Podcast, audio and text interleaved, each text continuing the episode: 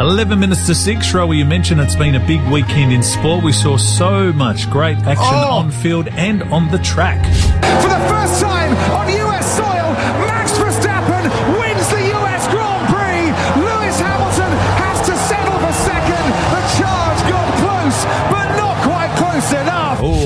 It's a rivalry. The Formula One United States Grand Prix, 140,000 day four in Austin, Texas, early this morning. Joining us is Michael Lamonato. Lamonato. Did I get that right, Leith? Yep. Yeah, from the Strategy Report F1 podcast. Mike, thanks for your time. No problem at all. You got it in one. You did very well. Yeah, well, I'm struggling with all my names today. Mo Salad, I call him. Mo Mo Salah. Salah, I've got to get it right. hey, what a beauty it was this morning, Michael.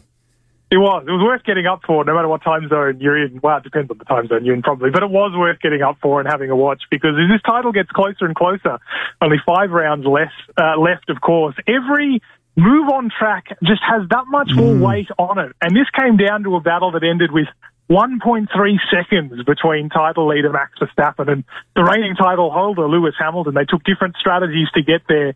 Came together on track in the end, not enough for Hamilton to get it done, and that's 12 points now. Verstappen leads him by five races remaining. Just, I mean, your guess is as good as mine how it's going to end. Yeah. What a rivalry they're developing, for Verstappen and Hamilton. Uh, he's come on, Max. I'm not a Max fan, Michael. I'll declare that. I think he's a surly looking thing. Um, but God, he can drive a car. He absolutely can. I mean, these are drivers who are born with this level of talent. They work extremely hard.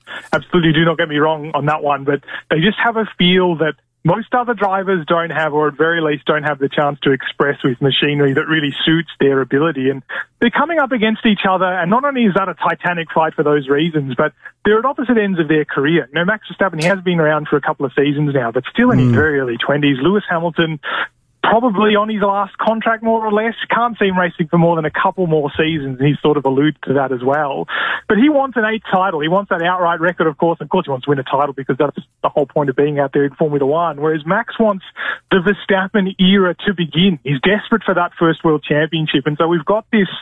You know, changing of the guard, passing of the baton kind of championship upon us. But there's so much more about it than just who gets that trophy at the end of the year. Hmm. Yeah. I think Hamilton, this is Lewis, I reckon he drives like he hates Max, whereas Max drives like he doesn't respect him. That's what I think. Hey, Daniel Ricciardo finished fifth. He's in some good form at the Michael at the moment.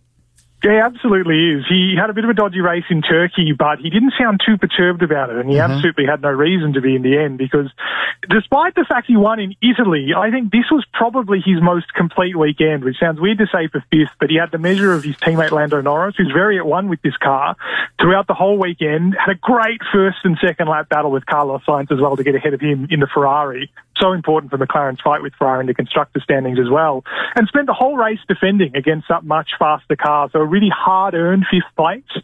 And it does show hmm. that the progress we think he's been making this half of the season has been genuine because a race like that on a track like this, challenging like this, doesn't just happen. You really have to make it work and he absolutely did. Carlos Sainz called him a dirty driver, was he? No, I think that's just heat of the battle kind of stuff. I mean, it was definitely close to the limit, but there mm-hmm. was no intent from Ricciardo to hit him there. That was just hard racing at a very high speed corner. What was Shaq doing on the podium? If I knew, I mean, someone Oh. should have known what he was doing there. Well, how big is he? Like, when he's next to these little F1 drivers, mm. he was like a, a statue on the podium. Oh, he's unbelievable. America, 140,000 were there day four. Uh, here, there is no COVID. Well, there is in Austin, Texas. Had over 400,000 for the four days. They love it. They love it, don't they? They are absolutely getting around it. Uh, not so many masks to be seen as a No. side note, but they are absolutely getting around it. And part of this is longevity. Of course, we've been racing at this circuit since 2012 now, so it's built a bit of a reputation. But it is a cliche, but I think it's absolutely true to say the Drive to Survive series on Netflix. It's been a real hit in America. has. It's sort of lifted the lid on the personalities of the sport, mm. which is a big part of American sport. We know they love the rivalry factor. They love the personalities in it. Now they can see that in Formula One. And they've mm. absolutely turned out to it because, of course, the series has been going for a while, but we missed the US Grand Prix last year because of the pandemic. So there's this pent up demand. And the atmosphere Americans do generate around sport is unique. And they had that atmosphere in Austin. They had the celebrities out as well. Everyone loves that, I guess. And it's really built a legacy, such to the fact that next year we're going to have two races in the United States, a new one in Miami, and they're talking about a third in Las Vegas. So it's definitely going great guns there. Yeah, they're off to Mexico next. Mike, thanks for your time.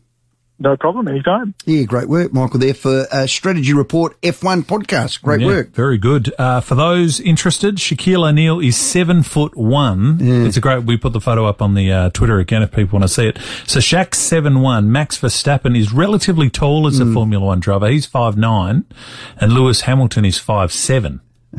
What was he doing on there? Well, I think because it's in America, they just invite all the famous people. And there was a a rapper on the um on the actual grid. Mm. But he does out. Sportsbet and all that. It might have been an ad for Sportsbet. I love that ad where he stands there, yeah. he's getting a massage, and he drops his um He's the big he, philosophizer. he, he drops his towel and Yeah. gee, there's a mighty look on the faces of the young ladies. It's a bit of oh boy, wow we. Shaq. The Shaq attack. He is in everything. He promotes everything. He's a billionaire, isn't oh, he? yeah, he's loaded. He owns. I should find it. Actually, we might do that as our last shout next.